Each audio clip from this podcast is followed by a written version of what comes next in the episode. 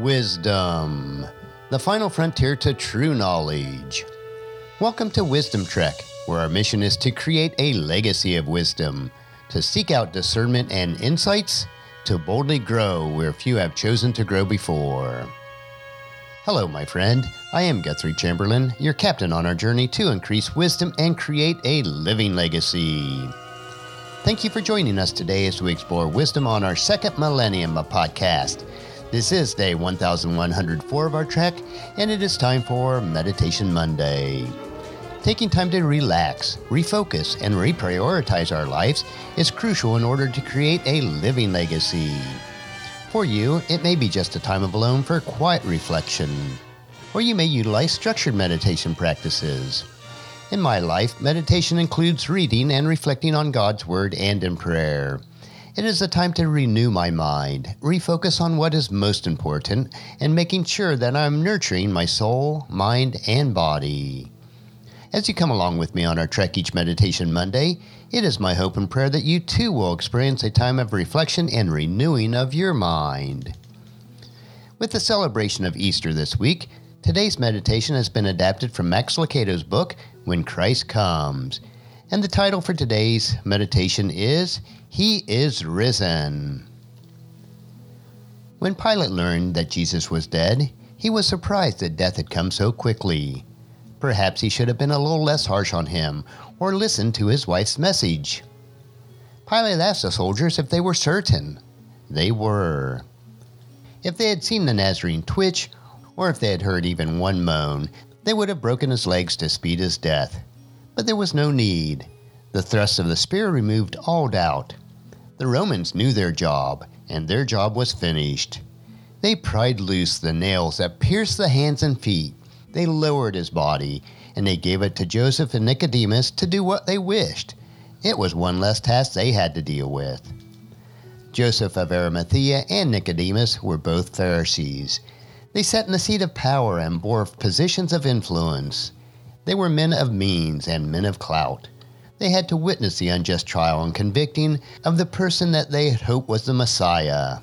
They would have traded it all for one more breath out of the body of Jesus. He had answered the prayers of their heart, the prayers of the Messiah.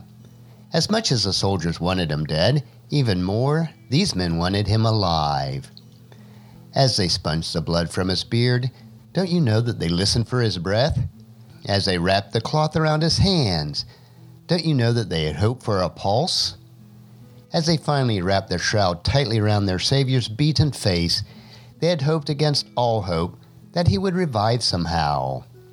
Oh, how they searched for one glimpse of life, but they didn't find it. So they do with him what was expected to do with a dead man. After wrapping his body in clean linen, they placed him in the tomb, Joseph's tomb. Roman guards were stationed to guard the corpse, and a Roman seal was set on the rock of the tomb. For three days, no one gets close to the grave. But then, just as the sun begins to rise on Sunday morning, a light appears. Not from the sunrise, but a light within the tomb. A bright light, a soft light. Flashing, hovering? We don't really know. But there was light, for He is the light and with the light came life. Just as the darkness was banished, now the decay was reversed. Heaven blows and Jesus breathes. His chest expands. His waxy lips open. His stiff wooden fingers lift. His heart valves swish, and hinge joints start to bend. And as we envision this moment, we stand in awe. He is risen. He is risen indeed. Romans chapter 6 verse 5 through 9 tells us, since we have been united with him in his death, we will also be raised to life as he was. We know that our old sinful selves were crucified with Christ so that sin might lose its power in our lives. We are no longer slaves to sin, for when we died with Christ, we were set free from the power of sin. And since we died with Christ, we know we will also live with him.